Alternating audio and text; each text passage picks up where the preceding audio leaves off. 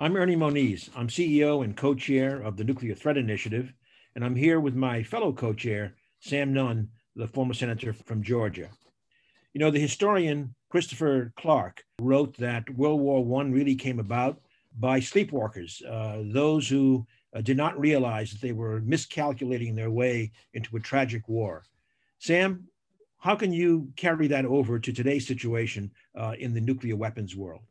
Well, we've got uh, nine countries with nuclear weapons. We've got a lot of new technologies. We have uh, decision time for leaders if they get a warning, which could be a false warning.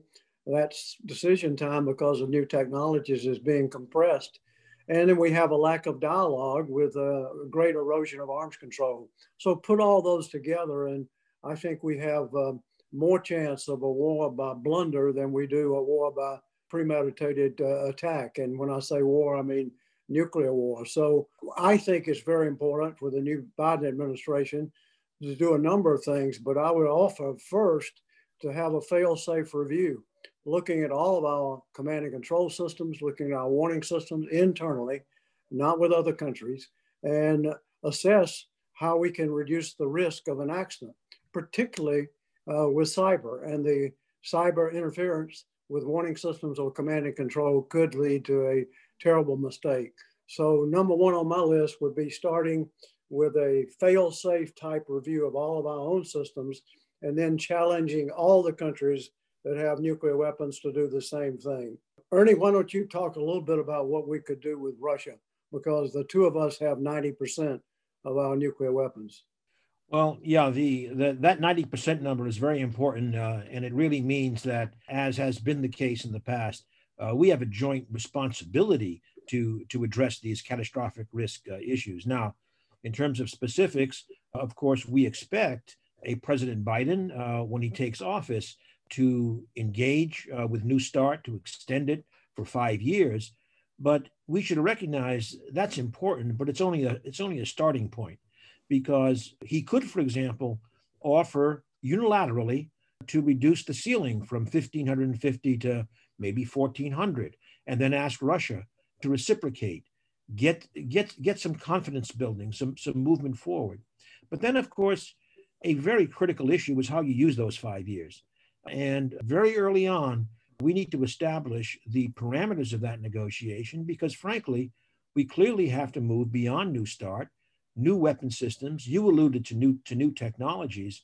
We have new kinds of missiles, new kind of underwater drones. We have potentially new domains to enter into the negotiations, like cyber, like space. So a really complex set of negotiations. Also, I should add the balance between offense and defense, missile defenses. These things are all going to have to get on the table. And I and I think the Biden administration needs to start early Perhaps you could go back, Sam, to some of the other issues that you see, in particular, uh, how at home do we get the political space uh, in order to, to make these kinds of moves? Yes, we have so many differences with Russia now, whether it's in the Middle East or whether it's uh, Ukraine or uh, whether it's um, the feeling that either side doesn't trust each other on the existing uh, agreements. Uh, that I think that Russia has to be a, a centerpiece and we have to have the political space to have the kind of sustained discussions with Russia that uh, are absolutely essential when you consider that the two, two countries have 90% of all the nuclear weapons and nuclear materials. So how do we do that? Uh, we need to go back to the concept of having a liaison group with Congress. I would suggest that the leadership appoint a small group, including the leaders and key committee chairs, to take on three subjects and to be keep to keep be kept completely informed on those subjects by the executive branch. And that would be nuclear weapons. That would also be Russia and would also be NATO. Of course, China comes into it also. We have to have unity between the congressional branch and the executive branch. Without that, it's very hard to have any kind of coordinated policy. And we have to recall that discussions and diplomacy over nuclear weapons is not a reward for good behavior. It is an absolutely existential requirement for America's survival and indeed the survival of the world.